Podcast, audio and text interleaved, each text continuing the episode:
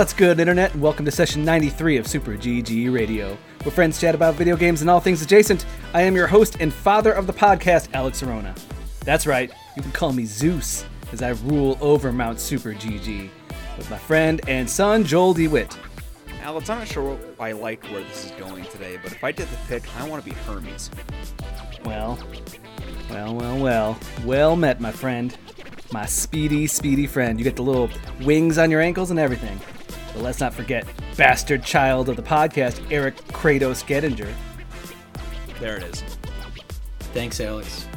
Now, prepare as I shove this lightning bolt straight up your. Nope, you're fired from writing the intro, Sketty. Sweet. Right. That's all I wanted. Win win. Merry Christmas to me. This week, we get a little scary in early adopters, recap some game awards in the news, and finally talk FF7 Remake in the backlog blog, plus like seven other games that I added to this list. Prepare yourself for spoilers. We will be spoiling several games, uh, including FF7 Remake, and Necrobarista, and Home, and Sludge Life. It's a lot of games. But first, I'm sorry, Daddy. I'm so sorry. early adopters, where we play alphas, betas, and games where Cat Zerker is a thing. Love Cat Zerkers. Cat Zerker. Perfect. So uh, let's just let's touch on the Cat Zerker first.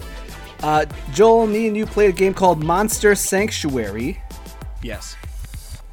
Monster Sanctuary is a 2D platformer, uh, Metroidvania, looking like the 16-bit SNES era. A lot like Final Fantasy VI Chrono Trigger vibes, as well as with the music. Would you agree?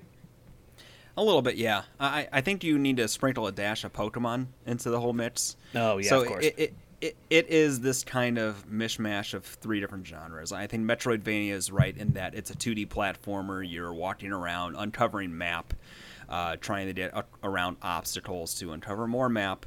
Uh, it has the RPG elements in that the battle system is a turn-based battle system the the wrinkle that is Pokemon is that you have these spectral familiars, and you start the game by selecting one of various different, uh, let's say, types. So there's like fire, leaf, uh, wind, etc. As a Pokemon does. Everything And- that you've said so far is Yep. awesome. Like, I love all of the games that you've said. so, you better not disappoint me with the explanation here, Joel. Well, Um, Fantastic. so, you took all of the best games, you crammed them into one, and then you took a dump on my heart. well, okay. So here's here's the thing, Getty, and we'll talk about the game more and its mechanics. Well, here's here's the thing. All right. it go ahead. takes from all of those things, and the end product is, oh, it's okay. It's pretty good. Yeah, it, it, it is. It is a perfectly fine game. Like it's there's nothing truly flawed about it. It, it it's competent at the exploration. Uh, it, it is satisfying enough to go through those parts. The battle system is uh, it's sound. Like it, it you all get makes you sense. get all three Pokemon, and their three Pokemon, and each Pokemon gets a turn. Then theirs gets the turn, and that's how it goes. But it's very heavily based on debuffs and buffs, getting yourself high crit chances, getting them bleed damage and poison damage, and slow and you know frozen slow damage. This is great because Alex loves being buff. I know. I work out. I do Ring Fit. Have I not told Ring, you? Le- ring World fits the Eleven, shit, bro. level sixty nine. Nice. Whoa, Anyway. the sexiest level there is. the and and so you get all the you get it's mostly buffs and debuffs. That's kind of where you want to focus. Then you feed them food for extra stat numbers. You w- equip them with gear for extra stat numbers. That is mostly get better crit, get better mana, get better HP. All of these just numbers on numbers on numbers. Mm-hmm. And then Oh, add so to that, super Pokemon, like yeah, I, I get it. then add to that each each monster has skill trees that is just more of that. Level two of this ability, or whenever you buff somebody, it debuffs some the other team. Or Oh my it'll, god, you yeah, got some it's WoW just- action in there too. Like exactly. If original you put a shield up, it'll also cast regen, or it just yeah, Mm-hmm. it's Yeah, it, it is something where like I don't think you have to focus in on that skill tree part you know, you can choose to just sort of level up the different stages of the attacks and focus on health and defense. But I felt like I really broke the combat system by honing in on the buffs and debuffs. Like, you just end up stacking like fire damage and then poison damage and then bleeding and even if you're not doing damage yourself very well, you're basically just like whittling down the enemy's health bars. And since it's a three versus three match, I would just go through each turn, like focusing on one enemy just to get all the debuffs on them, and then the next enemy, and then the next enemy. And by the time I get to the third enemy, the first one's dead. Like he just dies from the passive damage on it. And, and so, like, you get efficient at it, but part of my problem is that the combat is so slow. Like uh, your average match will take somewhere between five and ten minutes, depending on like how quickly, how weak the enemy is, how well equipped your guys are, and I I feel like the natural spot for that should be more like one to two minutes, unless it's a boss battle, and it just it becomes this war of attrition that's not really it's pleasant at first, but then it becomes kind of grating as time goes on I'm, because I'm, you just gonna yeah. cut you off. I'm gonna ask you a question. I, I know, I feel in my heart, I know the answer to it already. Mm-hmm. But did you guys ever play any of the Dragon Quest monster games? No. So it's a three v three like combat system, uh, but you breed your monsters from different monsters that you find on the island or whatever that you're. Uh, there's a couple of iterations of it, but it sounds like this is more like a ramped up version of it, and mm-hmm. it, it definitely sounds like it's doing a lot.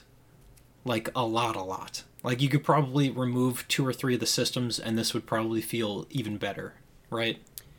Yeah, I, I think, I think, I think it needs to do one of two things. It, it needs to pare back how many things it's trying to juggle, and focus on those couple things more intently, so it's it's better developed, you know, more fleshed out, or it needs to find more things to do within the world that you're playing in. Okay. So like the the Metroidvania part where you're uncovering map, everything feels really empty.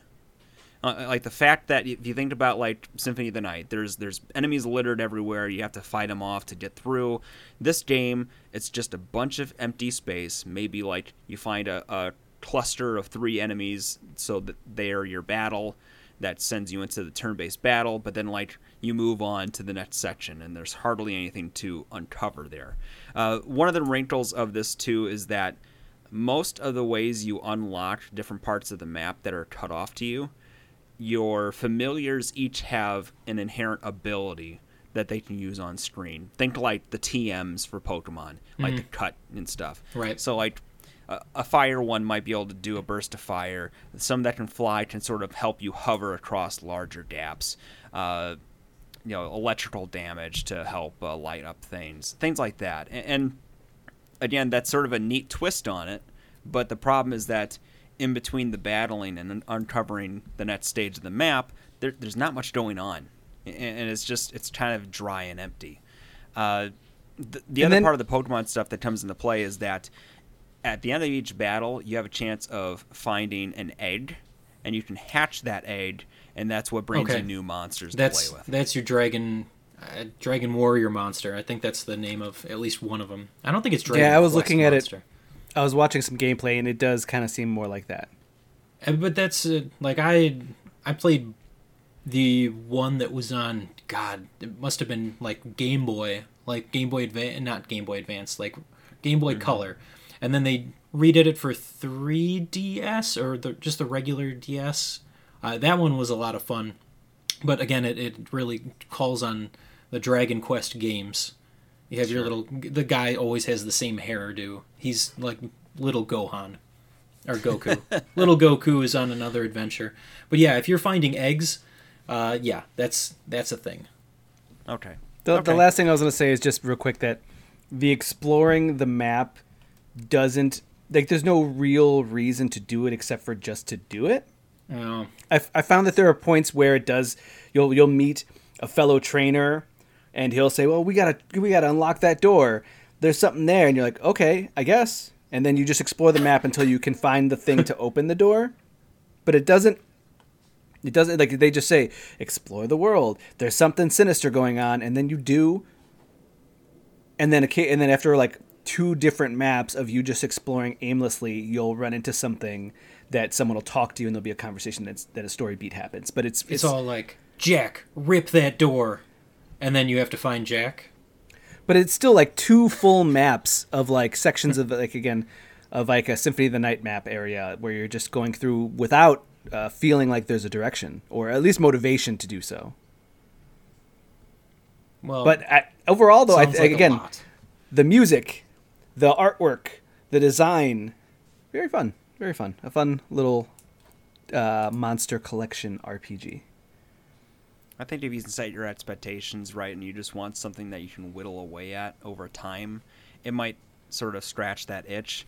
It- part of my problem is that I was reviewing it, so like when you do that, you have to sort of mainline this thing as quickly as possible, and, and that probably didn't help making it a drag. Oh yeah, and when you review, you can't enjoy. I know. no, no fun allowed. No, nope you have None of- very objective. My my highest score is a five point five. Out of That's twenty. that's a twenty. I was gonna say that better be out of twenty.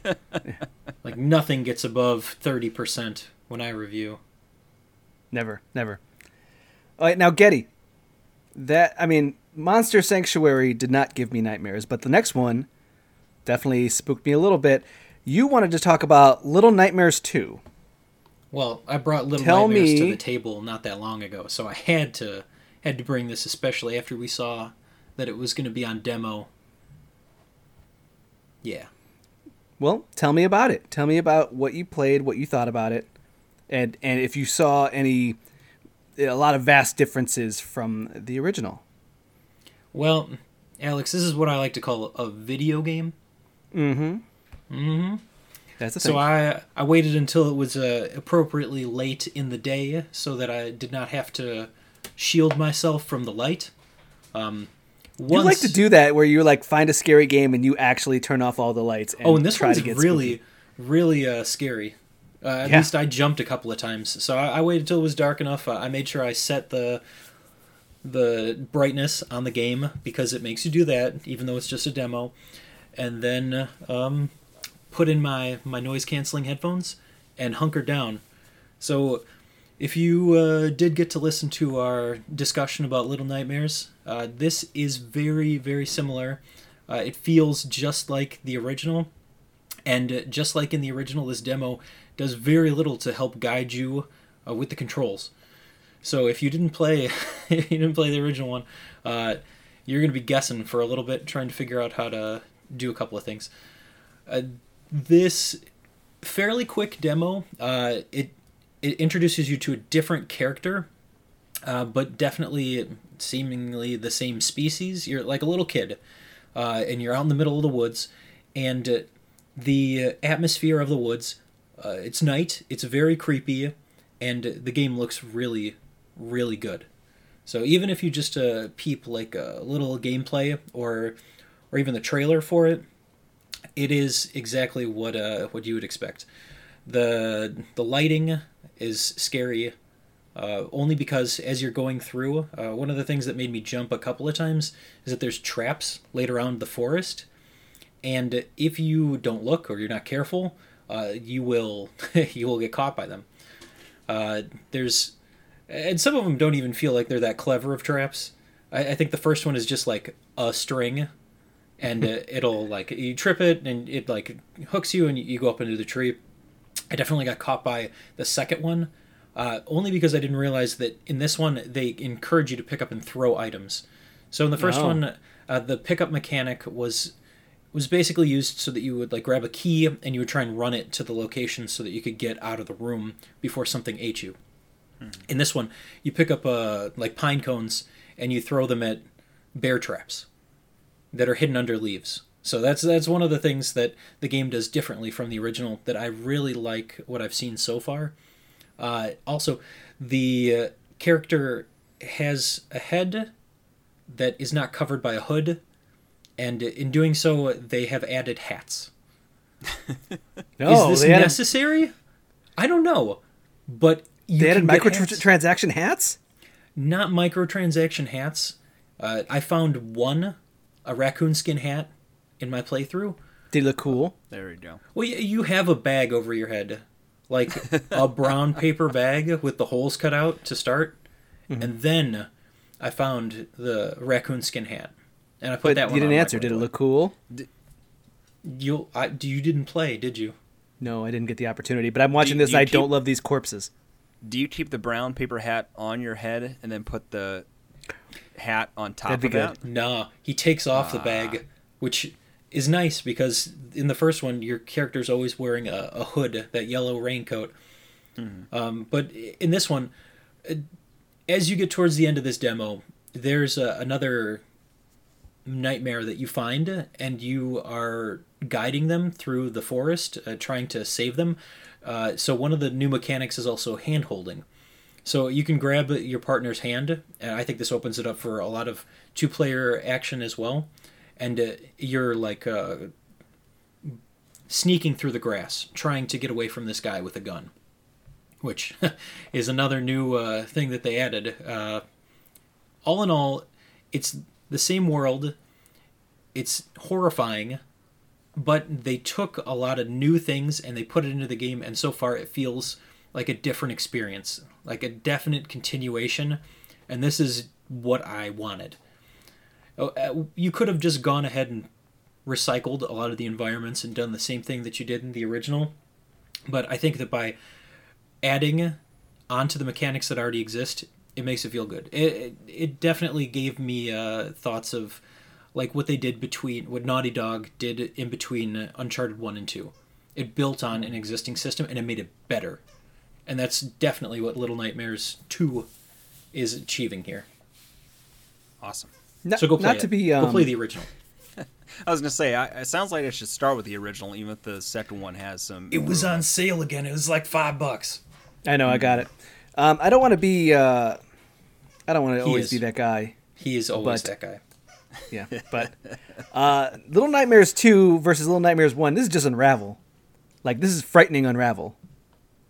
Like if you ever played Unravel, Unravel, that's that's Unravel a very cute. is frightening though. It is not. Yeah. It it's not. And then If this you get is caught on a thorn, you're done, bro. that's Isn't true. Unravel just Little Big Planet? yes. So so Little Nightmares is technically Little uh, Little Big Planet, But scary. frightening. and with corpses everywhere. Those corpses are messed up, Getty. Okay, I was Yep. trying to look up Little Nightmares, and since we were talking about Little Big Planet, I typed Little Big Planet into Steam. Uh, Type in Little Big Nightmares. That's not gonna work. This may surprise you, but they don't have it on Steam. Womp Oh. womp. It is not on sale anymore. Okay, I missed out. Oh. Uh, it might have been PSN though. Nah, just give it like another week. When when's Yeah, I the winter say- sale? Cr- Oh, it- who knows? But it's going to be when I'm off work, so I'll be able to check. Yeah, check every hour until it goes on sale. Mm-hmm. Okay. I recommend Uh, it. Go play the original. Play this demo. Get back to us. All right, fair. Now, uh, continuing on with uh, betas that Getty chose here, uh, Scavengers. I don't even think you chose it. I think I just signed us all up. Or did you sign us up? I don't remember. At this point, it doesn't matter. Here's Scavengers in a nutshell. By the way, Joel, it's still five dollars on PSN right now. do it. P- So uh, here's Little here's Scavengers in a nutshell. This game is not for me. Done. Alex, your turn. Okay, uh, my, my here's here's my thing on Scavengers. I already played this. It was called The Cycle. Joel. That's funny. You think I played Scavengers? Yeah. this game is a time commitment. Let No, me tell okay, you. okay. If so you play a match, you need to commit at least like a good chunk of time. And it, in games, I am not really looking for that in this team-based uh, survival winter wonderland. All right, Joel Getty doesn't play things like Apex Legends. I don't get Apex Legends. I don't understand. Okay, so the the the pl- the point of scavengers is you are dropped onto a planet in a three man team, and your job is to raid for resources, data collection. So you go to points and you collect data. You kill uh, enemy AI caravans and get their data that they have at their little uh, encampments and you, you raid them as a team and then you can also find other players and get their data from them by killing them and then at the end a dropship comes in and you have to make it to the dropship but at the same time there's like a good minute or two minutes where the dropship is there, so you can go sit in the dropship and then start capping people as they try to get to the dropship.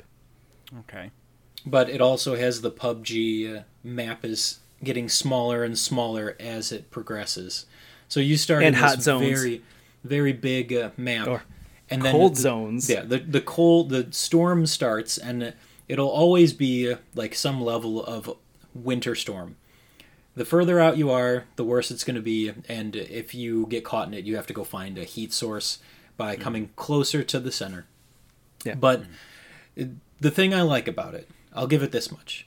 The PvE element of it, where you're fighting against the monsters in the environment, mm-hmm. but the AI is dumb. It's dumb as hell.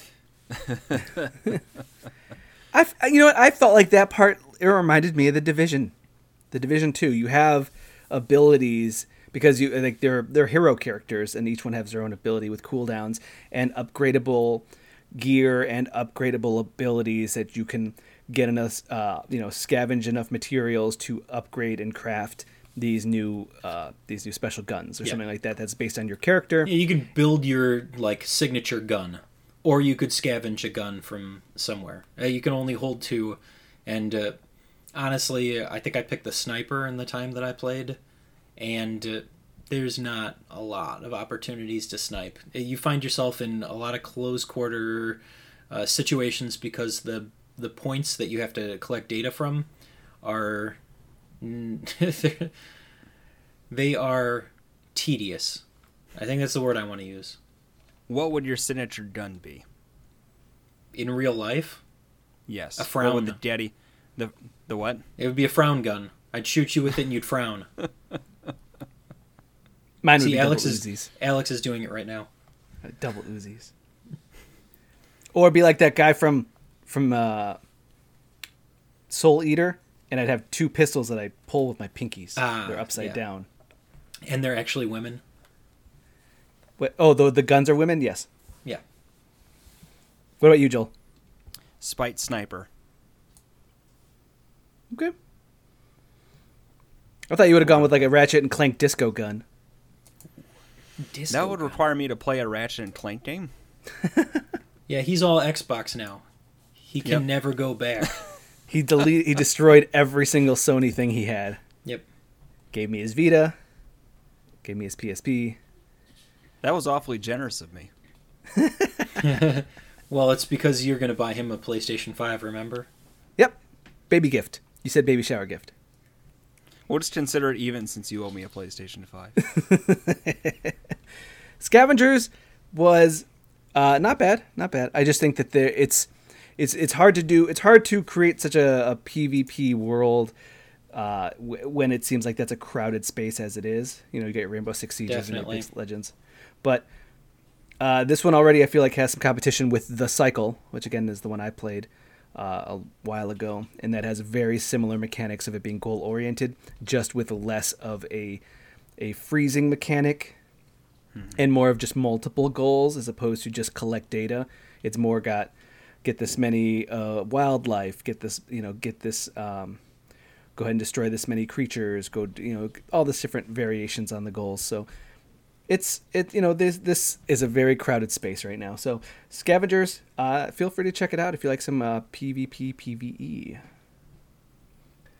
But uh, that's a lot of content. Uh, Getty is already uh, e choking me, giving me the electronic over Discord choking symbol. Good thing I'm taking uh, I'm taking some time off uh, for the holidays. Uh, not not Getty and Joel though. You worked through Christmas. yes, Taskmaster. That doesn't have to happen. I'll be right back. When you're gone, you won't know if we're actually doing Wait. anything. We are the masters of our own destiny. It'll be the first time I listen in a year. be right back. Oh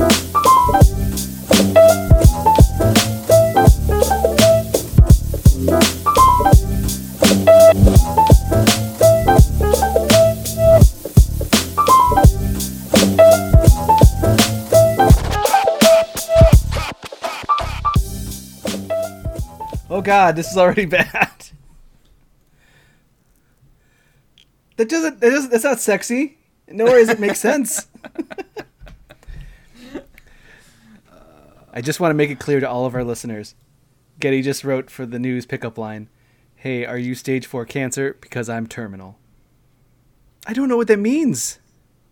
What does that mean? Oh, I Send love an how email. you assume that was Getty. I've... Send an email to superggradio at gmail.com if you know what that means. I did I don't know. write that, so oh, I assume that was It was a spooky dosed. okay. I Okay, like how you news. assumed that I wrote it when my hand was on my uh, both hands were on my phone during that whole. s- Well, we can't see where your hands are. You Hand check. Anything. Hand check.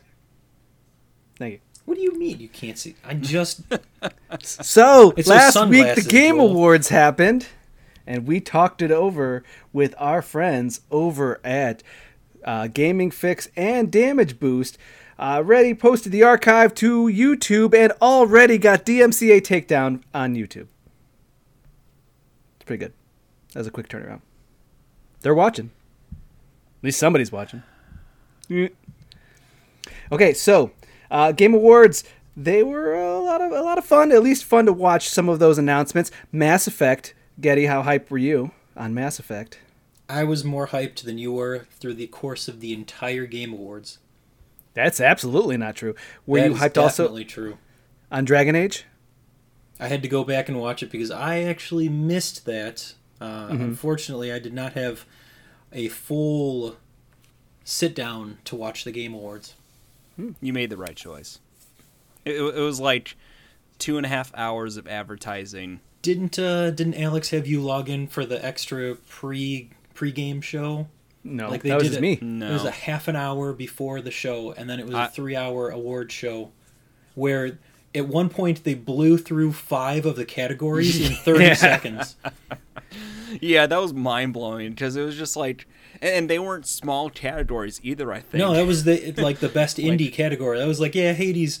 I was like, oh, that's so. Why are we going into four more categories right now? That that was a Oh. real twist from last year. Last year they gave a lot of lip service to indies, and they just sort of blew through all of them this year. What's an It indie? It was a real bummer. Yeah.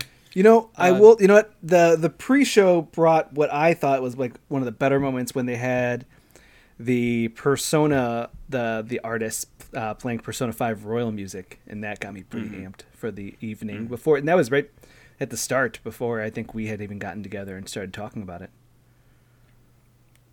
So, So, so what do you think?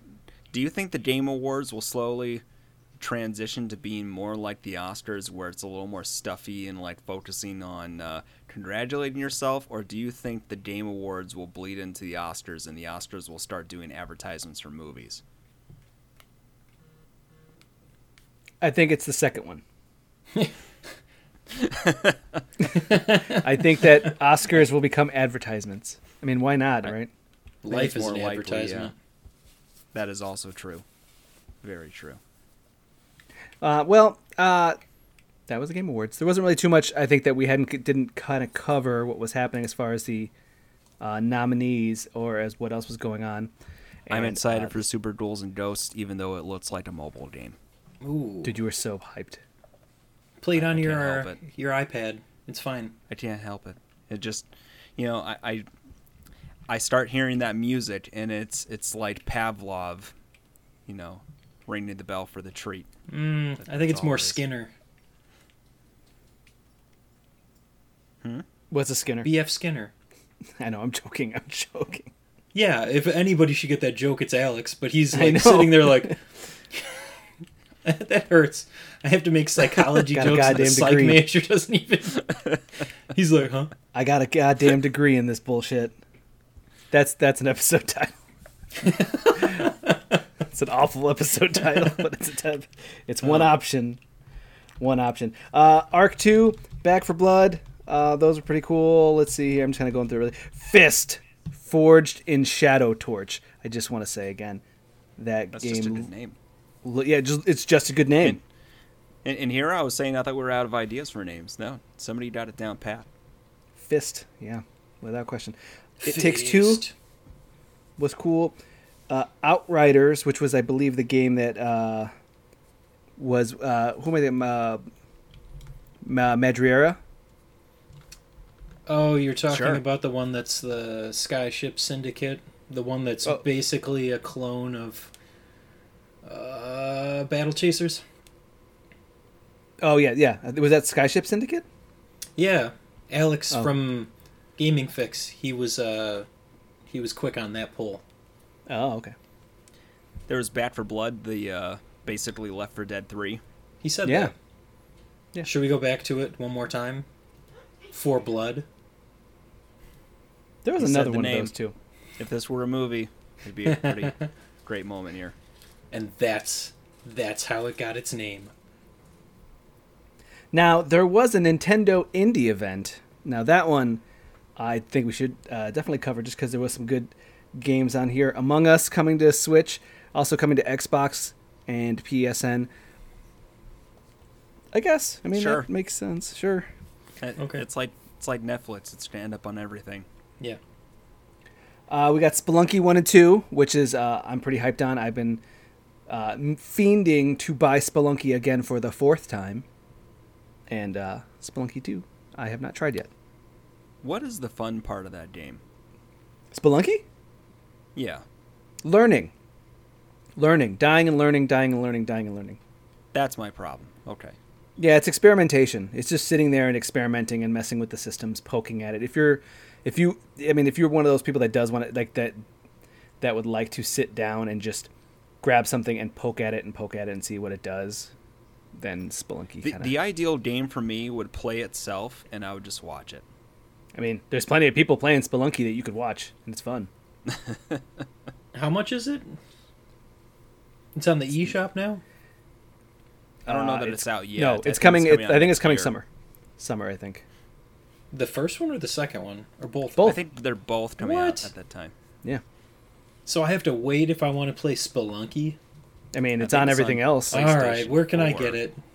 everywhere. Wasn't it a P- Wasn't it a PlayStation Plus game? I swear it was a Might been. PlayStation Plus game. Just I'm I not didn't buy it, that. but it's on my list. I didn't pay for this. Uh, Grindstone. Uh, I got uh, a code for Grindstone. I'm gonna try it. I'm gonna see how I like that on the Switch. Uh, Joel should try it. He just got uh, Apple Arcade. Well, Uh, I, we I got- look forward to talking to you about it in a month from now. Yep, in a month. Backlog blog. Uh, Calico. Uh, I didn't see that one that much. Uh, Super Meat Boy Forever looks like a runner, right? It is a runner. Yeah, that's. I, I mean, that kind of game works well. It's all about precise timing anyway. Yeah. Um, Cyber Uh, Shadow. Cyber is Shadow. That I was- yeah, that's one I'm interested in. It, it basically looks like a faster paced Shinobi game, and that's Okay. that's right up my alley. Uh, it's made by the people who do Shovel Knight, so uh, they've got a good pedigree, and I'm, I'm hopeful that's going to be a pretty sweet game. They have not done a lot. They, they, I mean, not not they haven't done a lot. They haven't done a lot wrong. But the Shovel Knight, they've they've they've put that thing in damn near everything, and then also supported that game for such a length of time that people who have been playing it still say like, man, that's got a lot of content, and that game is still good. Oh, absolutely. Yeah, yeah, it's a neat thing. Uh, t- t- Joel, pronounce it for me. Tunch? Tunche? Tunch. Tunch? Let's go with Tunch. Okay. Why not? Uh, very very valet. That looked good. You said that that kind of had the overcooked vibe. Yeah, overcooked moving out type thing, sort of the the slippy controls working together kind of thing. Fist of Fluffs. I did not uh, see about that one. That that had a very Gang Beasts look, except you were fighting as cats. Ooh, I'm in. That's kind of what I So it's a saw snake that game. Snake it's a snake game. game. It is absolutely a snake. game. Sign me up. in. Uh, Happy Game. Uh, Joel, tell me about Happy Game. It's some sort of horror game. It has a cutie cutesy aesthetic, but uh, it's some sort of horror game. They didn't really divulge too much details on it. Okay, I, I kind of like those, some of those weird indie ha- uh, like horror games, because they they all give me a little bit of creepy vibes that, like they don't they don't they don't stick to traditional horror. They do like more like creepy body horror stuff that I'm into. Oh yes. Right. Uh, we got Alba, a wildlife adventure. What do you think actually that don't is? know too much about that. Oh, okay, and then That's a um, blank for me. Gnosia, Gnosia. so this one I'm actually interested in. Uh, have either of you played 999? Nine. No. Is that the puzzle game on your phone? No, it's called Nine Hours, Nine Person, Nine Doors. It was a DS game. Uh Uh-huh. it's basically like an interactive visual novel, and, Mm-hmm. and it's a whole mystery. Like that game is sort of a like a Saw kind of game, except it's set on I think a, f- a boat of some kind. Uh, this game kind of reminds me of that. It has the same kind of visual novel look. The premise is that one of the 15 people in the game is the Gnosia, which is like some sort of alien monster thing, and the whole game is you trying to figure out who it is. So Oh, okay. I, I find it if it hits those kind of notes, I'm going to be interested in it. It to be cool stuff.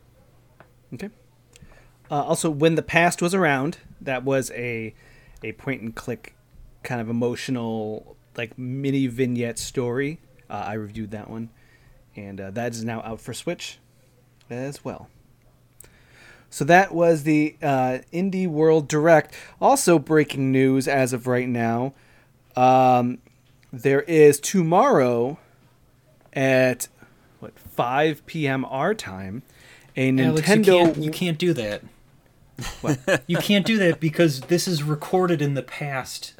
Oh yeah, you're right. when you say that Friday. tomorrow, Friday last there is Friday, going to be a Nintendo World Direct that will only focus on the Japan Nintendo World, the Japan live action theme park.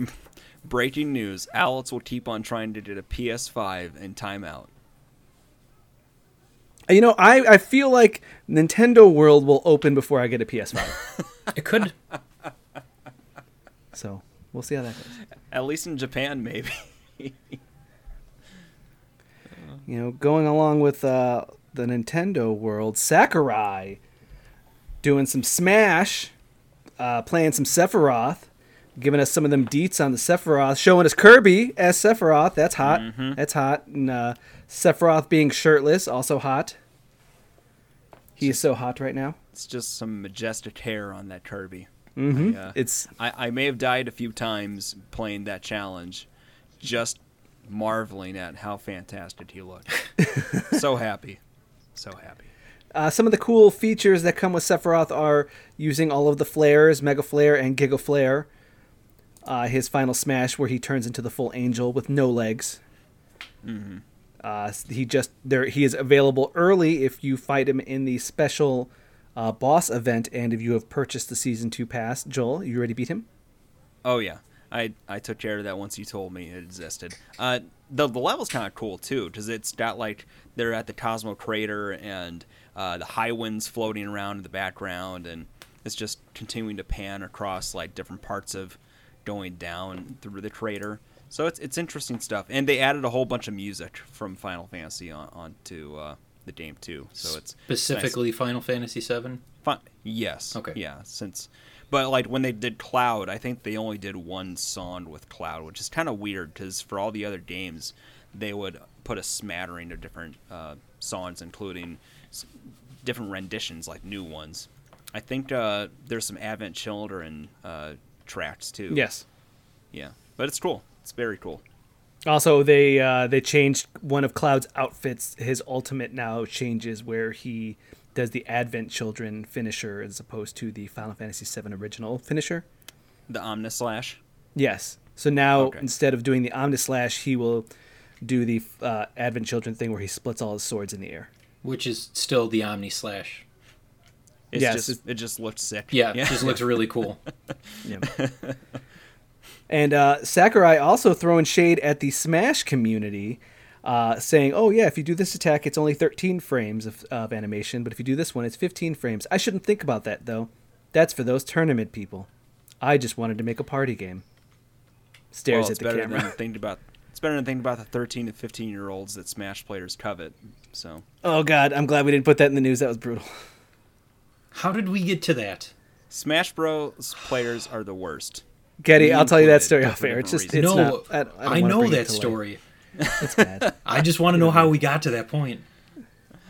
Any chance we can have to call out the toxic Smash community, we have to take advantage of it. I'm Speaking sorry. of the toxic Smash community, wasn't there a piece of news about Sony and Microsoft trying to make gaming a safer place? I deleted it because we can't focus on the nice things. So let's not focus on the nice things and let's talk about something that everybody's mad about. Cyberpunk 2077.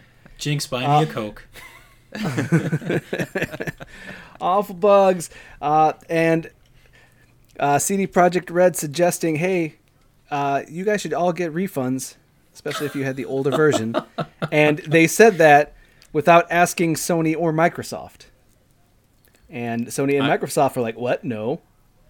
I, I know a guy that works at my local game shop uh, chain, and he was on like calls with Warner Brothers and stuff, and they were just like, apparently the retail partners were telling them like what Cyber what CD Projekt Red said, and they were like, they said what? Wow. We're accepting Just- refunds? Stellar communication between the different parties here. I mean, I've seen Uh, some garbage for that game. Some straight Well, up that- just like buggy trash. The the buds are awful. Like there, there's a whole bud where like your, your dick's just hanging out Through your whatever. pants. Uh, I saw a bud where somebody was driving a car and their guy was T posing, hanging out of the car on top as he was driving around. it's No, I um I was watching our our, our fellow streamer Kevin Hartwig streaming on the Super GG uh, channel, uh, twitch.tv slash Super GG Radio. And I was watching him play Cyberpunk and watched his his quest where he had to kill some people, uh, kill some, uh, assassinate some targets. And in the middle of it, they just were driving it straight into a wall and were, and were not able to get out of the car. So he literally just walked up to the car and goes, "What are you guys doing?" And just sat there, and they were just still flooring it against a wall. Yeah, I heard the Oh, AI okay, is that's what uh, we're doing. not uh, not the best. Well, you know, not to dog dogpile and all that, but Sony pulled it from PSN and is offering refunds. And that's a big news story as of recently. I can't think of a time where that's happened before. I mean, I that- have, That's, I, I, I want to say it has, but it's not. It's Hold very it rare. though. I, I know they've pulled games for like licensing expiration stuff. Like that's what happened to Scott Pilgrim. Uh, You know stuff what, like Alex? no, and maybe maybe uh, it wasn't Batman, was it? I think it was got pulled from Batman Arkham Knight. It got was it pulled done on PS4? Because it was it was buggy as hell, and they were like, Yeah. "We'll we'll let you," or they were either issuing refunds. Yeah, that was a while ago, and then and then they eventually, uh, you know, the game actually turned out to be pretty good, but yeah, it was a train wreck when it was first released. Yes, Yeah, there you go. Yep, but- and it was pulled from Steam too. But social media, like people are posting, like people were getting pissed at Sony over this.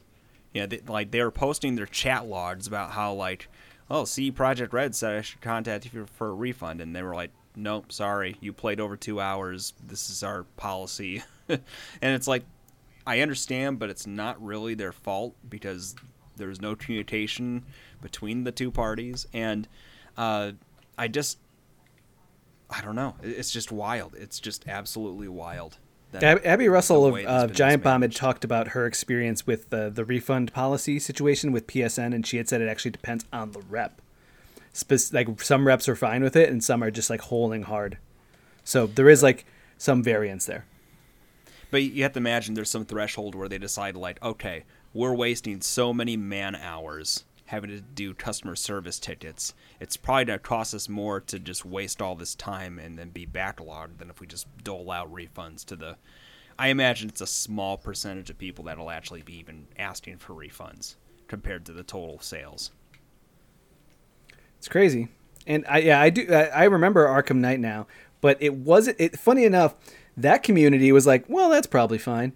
Like I don't remember them there being a whole lot of backlash except for people just making fun of Arkham Knight, being Okay, like, man, well- that game sure did suck. Let's also look at what everybody was expecting. They were waiting for how many years for this game to come out?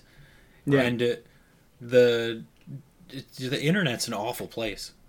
I, I was gonna say the, the environment anymore online seems so, so nasty and spiteful and angry and seeking revenge. It's it's it doesn't surprise me that this reaction was worse. Yeah. Well, again, uh, I, and I, you know, in the defense of some of the people that I know uh, and me, uh, Arkham Knight, I had no problems day one, and Kevin Hartwig is uh, having occasional bugs, but he is having a blast with that game. So it really does come down to personal. Kevin taste. has a little bit of help too.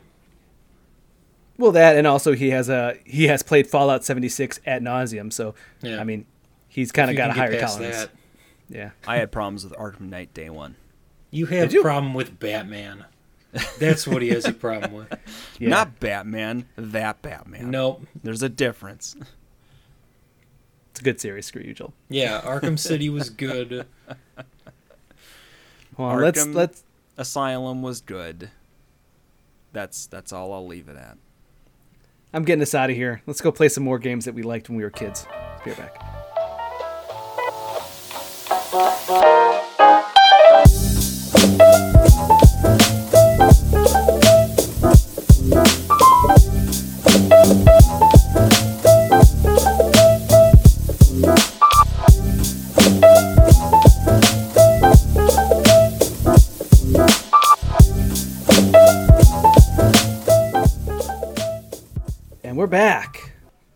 Backlog blog, where we play games that are based on a game that was relevant when we were 12. Play the game that plays like the other game, but just kind of like the other game. Joel, you finally beat Final Fantasy VII Remake. 1997, 1986. Yeah, I guess I was 11 when it came out. Yeah. I think I didn't. I don't think I played until I was like 14 though. Yeah, I yeah, played a little bit. I, I, I took the long road home. We uh we finished it. you did it. Good job, everybody. Mission, Mission accomplished. Mission accomplished. Everyone Jinx, here died. Everyone's dead. Okay, now spoiler alerts for the next four games that we're going to discuss here. Uh, Joel, Games. Final Fantasy VII. Tell me what you thought on it. It's fine. This is fine. It's all just fine. There, there's you know there's a lot I liked about it. Uh, number one, the combat system over Uh-huh. time really grew on me. Uh, when you get used to the whole swapping between people, uh, sending out commands to your uh, teammates while juggling that in your own attacks, it in the best moments you feel like you're really firing at all cylinders and being really effective against bad guys uh, on there, and, and it feels really good. Uh, the, the materia system beautiful. Like it, it works exactly like I would want it to as they apply it to a different combat system. Uh, so I was pretty satisfied with that.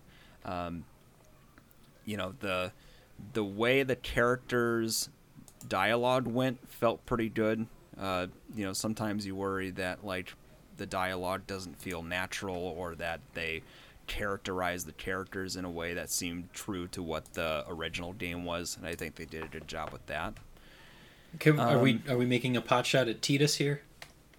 Ha ha ha ha ha ha ha ha. No, but I but I welcome any time you want to bring that up. I'm I'm happy to hear that. The terrible like smile that he would do. Mm-hmm. Yep. It's awful.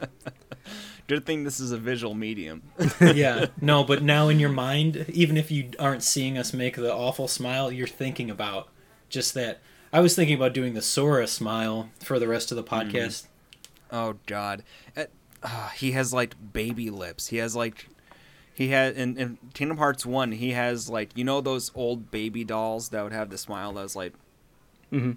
That that's the kind of face Sora has in Kingdom Hearts one. It is disturbing. All right. So Uh, Joel, Hold on, no- I really no, want to know. speaking of- before speaking of Kingdom cuts Hearts- anything. No, no, hold on, hold on. How did you enjoy the Honeybee Inn and the song Yeah. and dance scene? Yeah, let's get into that.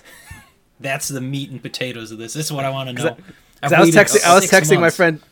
I was Actually, texting my friend Dave. Rock the entire time, going, "Dude, are you seeing this?" He goes, "I know. It's it's friggin' awesome." I, I loved it. Like it is so wild and absurd, and and the way they do like the the uh, it's it's not fair to call it quick time event because they give you plenty of time Yeah. to actually hit the buttons, but like it, it is so uh, bombastic and over the top and so fabulous. uh, over the top and fabulous. Yes, yes, you you picked the perfect words, and you know it it was just really well executed, and and it also played into the joke still of like uh, Cloud being kind of like emasculated and embarrassed through the whole thing. Uh, yeah, that, you know they transitioned that into uh, this game in a way that I think works pretty well, and, and it's just it, it is a moment that you will remember from it, just in a different way than you would in the original game. This song gets stuck in Uh, my head all the time too. Same. And I got the steel case edition, so I have it on disc, so I can sit in my nice. car and listen to na, na, na, na, the honeybee. And... Yeah. Perfect. Oh man, yeah, yeah. I I enjoyed my time with this game. It's it's not game of the year for me. I, I'm not. I wasn't gushing about it, but I, I enjoyed going back into this world with a fresh replay of it with very very nice looking graphics. The characters look great, uh, and and it's even with some of the changes they made, I, I'm I'm open to where they go with the nets. Like I, the, the familiars, the the familiars flying around everywhere through all of it. Like I, I think it wasn't that hard to figure out sort of what they were before they formally announced what it was, uh, which is they're they're like hands of fate trying to keep you on the right track of the way things are supposed to play out in the story. Like even on the uh, the point where they drop the uh, the plate, you know. Yeah. They, they had showed uh, Jesse and I think uh, Biggs and Wedge on there on the platform, and there would be points where like they would be trying to get off, but then the familiars would be like swooping around them and distracting them, so they would have a harder time getting out and falling with it the way they're supposed to, right? Um, later in the game, when they're on the motorcycle scene, escaping Shinra, you know, different parts where the the debris was going to land on them, the familiars sort of swoop around and save them from the damage there. When and- Barrett died in Shinra Tower, yes, right, like I yeah, was completely like- floored by that, and then I was like, oh wait, there's something really weird going on. And Yeah. Kelly's like, no, he has a daughter. you can't do this to him. And it's like, I was like, well, in the original game, they didn't kill him off. And I was like, I, I can't believe they would kill him off in here. Well, I was He's more bummed an- that they didn't, like, they didn't kill the president like they did in the original. Like I was looking for that scene. And I was like, the whole time I was waiting for it, I was like, it's gonna be gory as hell, and they didn't do it. They just did like black slime or something, or didn't even do it at all. And I was like, oh, I was expecting like super ultra mega like just blood everywhere. Yeah, that I thought he Jenova got- fight was ridiculous. Yeah. I thought he got a knife through the chest. Didn't he get sworded? no. I think he he might have gotten killed later, but he definitely didn't get killed the way in the in the original Oh, where yeah, you just find his his body with desk, the yeah. giant sword on his back. Oh, But- okay. and you see blood all up and down the halls, which is like, I also enjoyed that Rufus fight. That was probably one of my favorite fights. Just because Yeah, th- it this was was- very tactical in the way that you had to approach him. You would counter essentially everything. It, it it was. slowed yeah, down that- everything and made you take the t- the the mechanics uh, in, in depth. Well, yeah, does that fight, like, anytime you tried to just brute force Ren at him, he would trip you up and then shoot you in the back. Yeah. I mean, I mean, a lot of these fights, you could sort of brute force your way through if you didn't know the strategy. It would take longer, but you should do that. Couple of fights at the end, you really could not do. It was that fight, and then there was a Sephiroth fight where he would just parry you over and over again and then punish you if you did it that way too. Uh, so the the boss fights are something where some of them were really good, and then some of them were just a war of attrition and, and like took forever.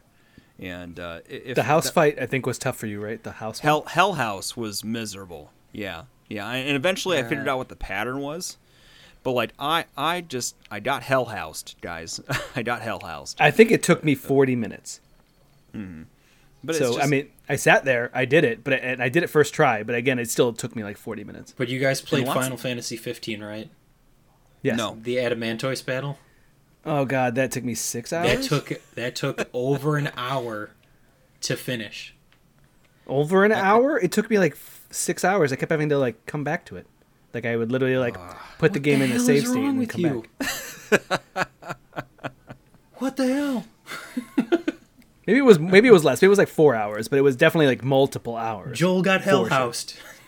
Yeah, I got Hell House in the Adamantoise fight. Yeah.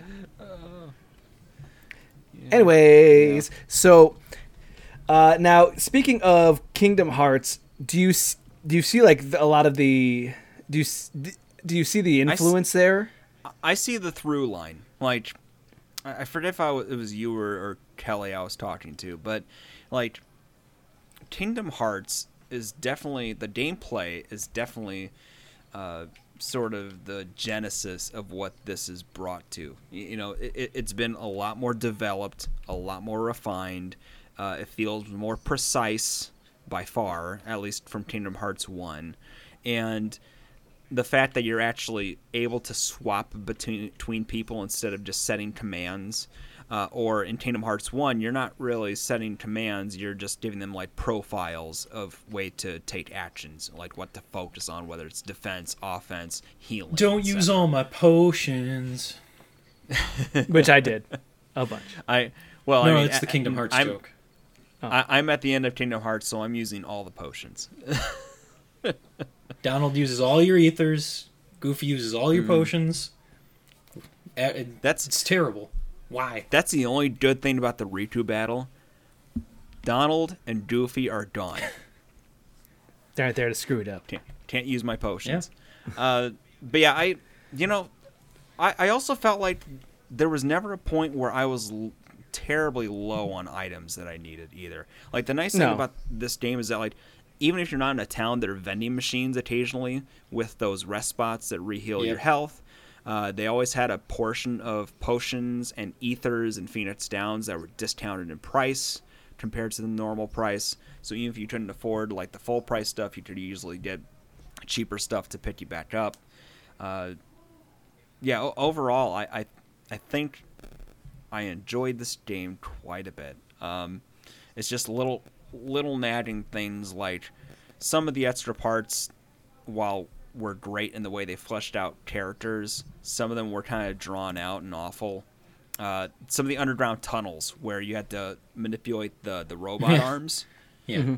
that that felt like it took forever, and and it wasn't like it, there wasn't even that much character development in the talking between Eris and, and Cloud. It was just sort of like casual banter back and forth, you know.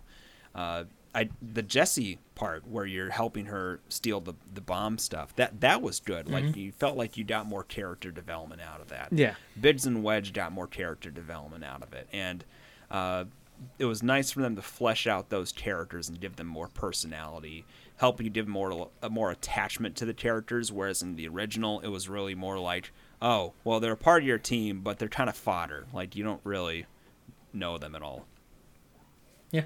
Um, I will. I will say that my, the problem I had with the game was that I saw how I kind of started to see the formula and how the sausage was made, and it stopped being. I could start. It's, it just kind of started to frustrate me because I knew How the sausage was- was, made. How the sausage was- was, made. it was boss, then a hallway, a long, long level boss, Sausage. and then oh, we're, we're out of the sewers. Boss fight in the train yard. Then long level puzzles, which is cool, Italian. but then boss fight again. Polish. Then Bratwurst. sausage. But you know what I mean? You, you know what I mean, Joel? That Breakfast. you just saw the formula happening over and over again with the bosses, then s- path, boss, path. I do know what you mean, but I, I think this is one of the times where me taking my sweet time really benefited that. Mm. I could see that getting tiring for me if I just mainlined it the way you guys did, but the fact that I sort of played in fits and starts meant that that loop itself never got too grating. Okay. Um, it, it was it was noticeable. There were po- the points in the larger sections where it got tiring, especially the the fucking Hojo's dungeon uh, area Yep. where you're walking across all these different switches, taking turns moving. Oh, there's a boss, and then oh, now the other side needs to do a boss, and that was a little much. Um, but yeah, one one thing I do appreciate uh, about this, the ending, uh, the ending battles, you know, were not as hard as the ones before it. So like the the Shinra State stuff and, and the couple of robots you fight after Rufus, those were tough.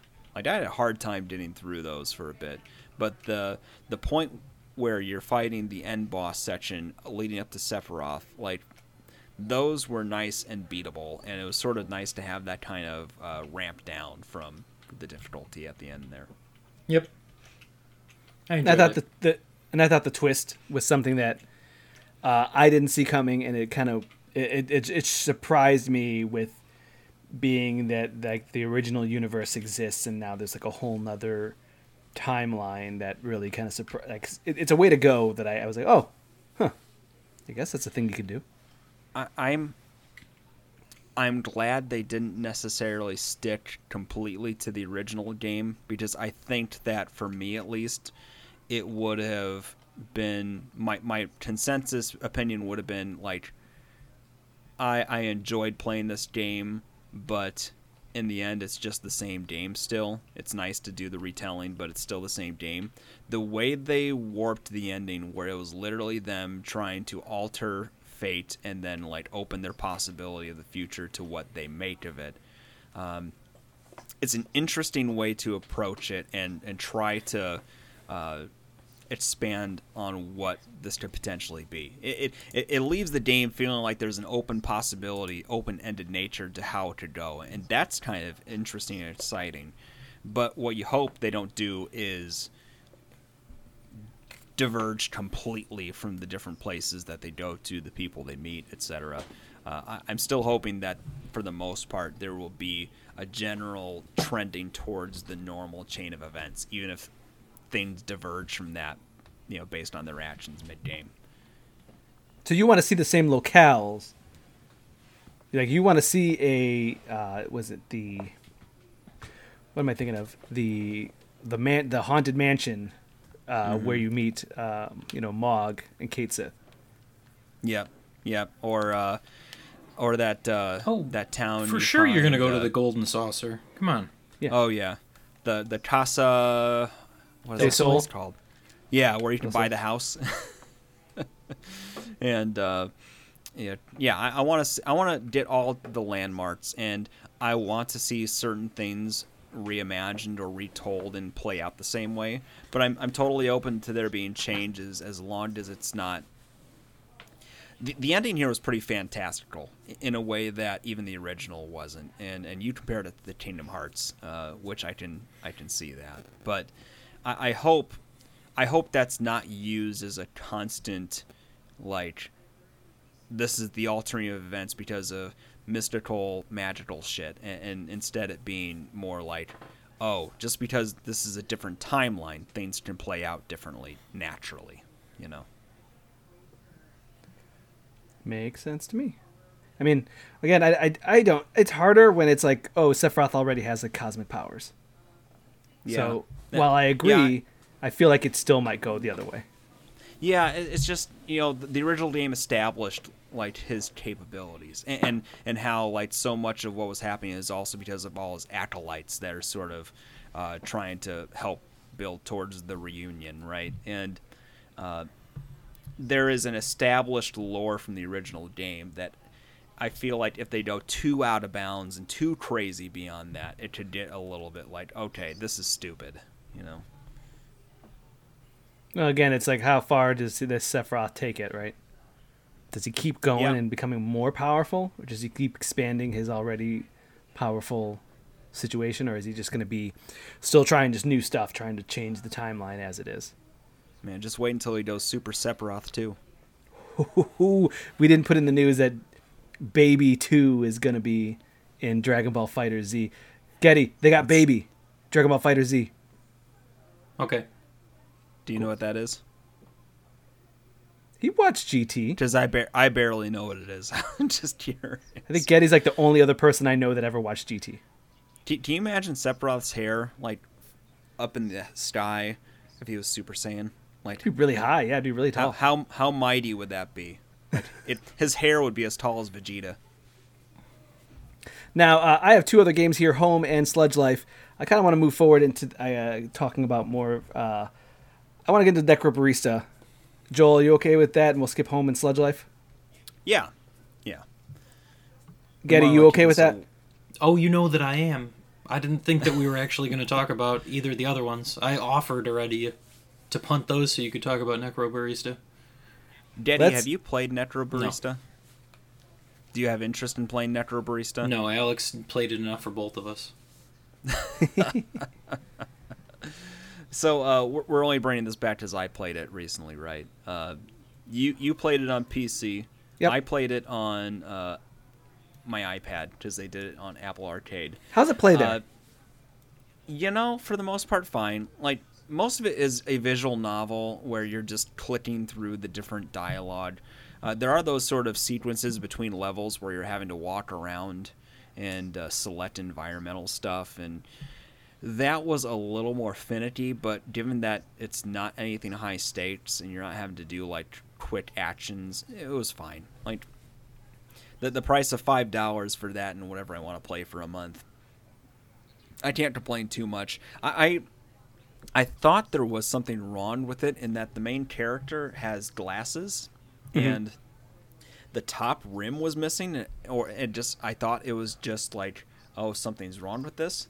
But I was looking at uh, the website for Necrobarista and that's just how she's drawn. Yeah. Like the the top rims of her glasses are just gone. So uh, yeah, it's a look. it's a look. Yeah, it's it's kind of like those uh, rims at the bottom that are missing on glasses, but opposite. Yeah. Uh, so Necrobarista. It, I mean, I don't know how much more I have to touch on than you do. Uh, it, it is it's an experience more than a game. It's it's a vehicle for its storytelling. There's a little bit of interactivity, but it is mostly just in between levels rather than I say levels, but it's more like chapters of a story. Uh, it, it is the premise is interesting, right? Because the premise is that they're at this place called the Terminal. It's a bar slash coffee shop.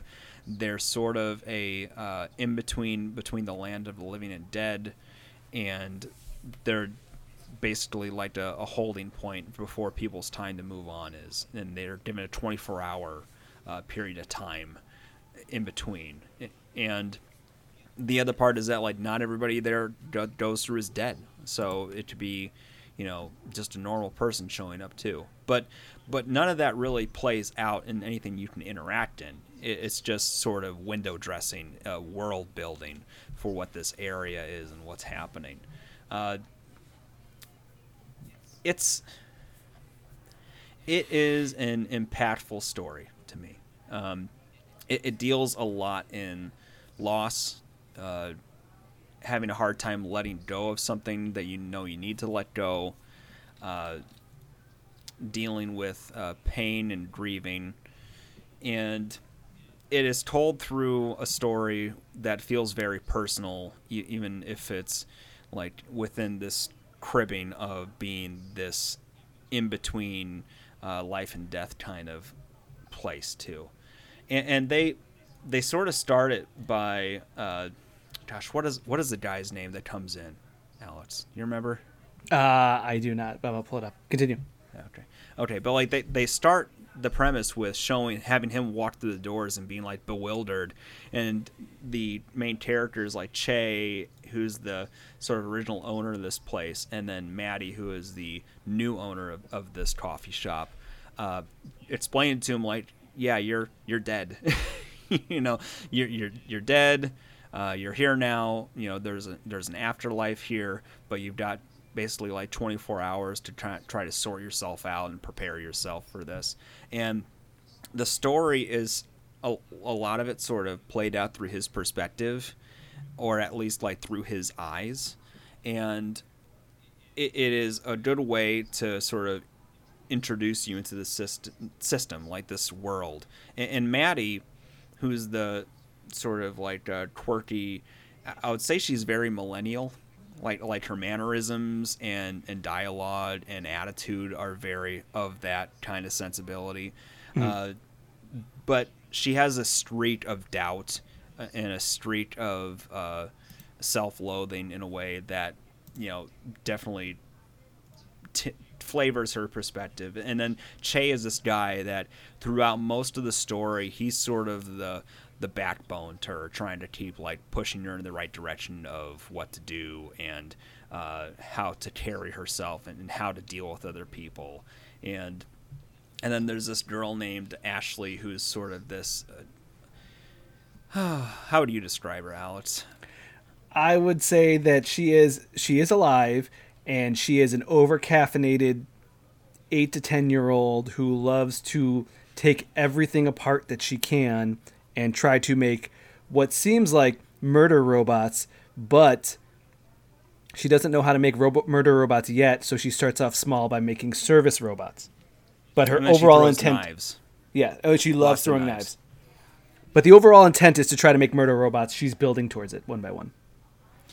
But but Getty, in, in between chapters, like they do these little vignettes of these three little service robots that she built, and one of them is like a new one, and it's just becoming self-aware. I, I'm not sure how they're self-aware. Like they mentioned in passing that there's some sort of like soul juice or something like that that they can put in these things, and in the vignette, like the first one's like, "What am I?" and they're like, "You're you're a service robot for this people," and it's kind of like this like. Uh, there, there's that part in Rick and Morty where they build like a robot that's whose only purpose is to do some mundane remedial task in the kitchen, and he's like, "Oh God!" Once they find out like how how meaningless their existence is, Yeah, isn't it the butter similar- robot? yeah, exactly. Yeah, yeah, and it's kind of like that. so like, it, it, it, it weirdly like plays a little bit on like what's the nature of your existence and meaning. It has moments in it where, uh, Alex mentioned there's a turn partway through where you find out like this bar is struggling to get by because they have a time debt. We're basically in this world, if people stay past 24 hours, uh, the only way that works is if people give them time to do so. Or also, what happens is that like they start feeling physical symptoms that are like unbearable if they wait long enough. And the story kind of sets it up where you think it's they have this time debt because of letting people stay too long at the bar and not forcing them to move on, but in truth, it's that uh, Chay, the sort of mentor, has been staying in this area for hundreds of years, and it's they're they're doing necromancy to try to keep him there and, and keep him alive. What a dick. like and, and the the thing is that like he eventually breaks down the story because he's like no i've been suffering this entire time. I feel these awful physical ailments and pain because i've stayed here unnaturally. And and he breaks down to maddie being like i i felt like i had to do this because you weren't ready to you know take on more. And like it, it it has this nice turn where like they reach that point you know maddie has to accept that she has to let go of him and then they show like the maturing of these characters through this event of tragic like loss and having to let go. And it it to me it, it really resonated. And uh you know that the characters felt believable and it, it seemed relatable. And you know anybody who wants just an interactive story that deals in those things with plenty of humor uh, lots of great mood music throughout. It, it it hits all those notes really well. And, and there's plenty of way you know between your you know computer or your tablet there's there's plenty of ways to play it now too. I just like the I, I like a lot of the one-liners uh, that they kind of emphasize as like because it, the the the you know not for not Necrobarista did for me have like a little bit of a clerks vibe where they were you know co they were all employees at a job that they all didn't really like and just were treating like didn't treat people the best and weren't doing their job the best. Now the only trick is that these people were actually likable. You know, clerks they're all kind of jerks, but the one-liners were kind of just as clever, if not more clever. Things like right and, and it's it's uh got these like moments of realness throughout too in the same way yeah, yeah I think like uh, one of my favorite jokes that I, I told you was uh, they're like, oh, it's just millennial things. And he goes, millennial things. And if you click on millennial things, it says, stupid millennials. Why can't they just buy more money? it's like, Yeah. oh, okay. Yeah. So it's, it, it's, it does a lot to be clever and tell real world jokes, but also take it to a, a place that it, like, again, you don't have, you don't necessarily know that it's going to be like, you kind of know like, oh, it's talking about death, but then it like tricks you into being like, oh, this is like kind of real, real, like something's a little bit more that like you, you actually start caring about the characters in a way that was surprising to me. Yes. Yep, you, you did an attachment to them for sure. and it, I was kind of bummed out when the story ended because I didn't feel like I was done wanting to be in that world too. So Yeah. ho- hopefully they do more with it at some point. Yeah, I, I, I definitely agree. Now, uh, let's bring it home, folks. Let's let's uh, let's end this out. Uh, episode ninety three going well. Got some good stuff going on. I'm going to uh, punt on Sludge Life and Home, though I do plan on coming back to Sludge Life because that game was funny and stupid. Now it's time for one last thing. One last thing, we give one last sentence, one last statement, sending us into the weekend, you the listener, into the weekday. For me, I am going to be off for a bit having a baby, trying to find that baby game, that one video game that I can play through nighttime feedings. Uh, I started Yakuza Zero. I having I am having my doubts that it is the baby game. Joel? I played Destiny 1 when my kid was young. Yeah? Yeah. Okay. Yeah. Pretty repetitive, drying stuff. I, it works well for that. Getty, you're a monster. Yeah, did you look at it? You should feel I bad. I did look at it. Yes, you did. I saw it too. Yeah, yeah. I'm choosing to ignore him. Getty, what's your one last thing? Oh, I get to go second this time? That's weird. No, I already said Joel. He said Destiny. Oh, no, I was just that wasn't his one question. last thing. Yeah. What, what should I play, guys? I finished my bid game now. I mean, I got What- I got tons of stuff. What do you want to play? Yeah, we got tons of stuff. What do you want? Uh, I guess I've got Persona 5 Royal. Yeah, I'm you not should play sure. that. Well, hold on. You know what? You should play, play Hades. three hours. Play three hours of Final Fantasy 15. Play three hours of Death Stranding. Then dig into Persona 5 Royal. Three hours is all you need for both games to get what to hmm. get the feeling of what you're looking for. Hmm. I feel like 15's a little too close to me finishing 7. Yeah. Yeah, I, I, I think I want. Okay. I need to give that a little bit of space. Maybe I'll do Death Stranding. I'll start with that. Just for like just for like three hours, just to get the wackiness and get a feel for what you're going to be doing for the next, you know, sixty hours, and then say, okay, I don't know if I want to continue or I'm drawn in. I'm gonna figure it out. You know, because again, I I will say that game is not for everybody. Maybe that's me. Well, It's not for broadcast. That's no, for sure. it's not just you. It's not just you. Uh, Getty. Nintendo uh, eShop emailed me earlier to let me know all of the games that are on my list that are on sale. So my question This- is, They stop emailing me. which one do I get? Hit me. Ni no Kuni, Wrath of the White Witch, Mm-hmm. Final Fantasy 15 Pocket Edition, Star Ocean First Departure R, Mm-hmm. Dragon Quest 3. Ni no Kuni. Nino Kuni. Okay. I, I mean, It's only 15 bucks, Yep, right? I'm going to do it. I'm very, very pro Star Star Ocean. One of my all-time favorite uh, high school age uh, JRPGs. Pocket Edition is just chibi versions of Final Fantasy 15. Yeah. Why would you do that when you could just play the legit version again? But Ni no Kuni, you don't have any experience with. I have like zero. one would- so yeah, I think you'd really appreciate that, especially with the Studio Ghibli art. Oh, he ran away. he ran off. Yeah, yeah. He's he's being a little shy tonight. No, With you're the not Super being GG? Junior. Okay. Heyo, What? River on this podcast. Mm-hmm. We're And that will be it a for this week's- generational Event. Was it? We're gonna be a generational event. We'll pass this down to our kids. My There go. dog and your kids. They'll be stuck with it and they'll hate it. This is a stupid podcast. I, I, I hope your dog does a third desk. Maybe they'll figure out a collar to make them learn how to speak English by Oh, then. you didn't hear him for the first couple of minutes?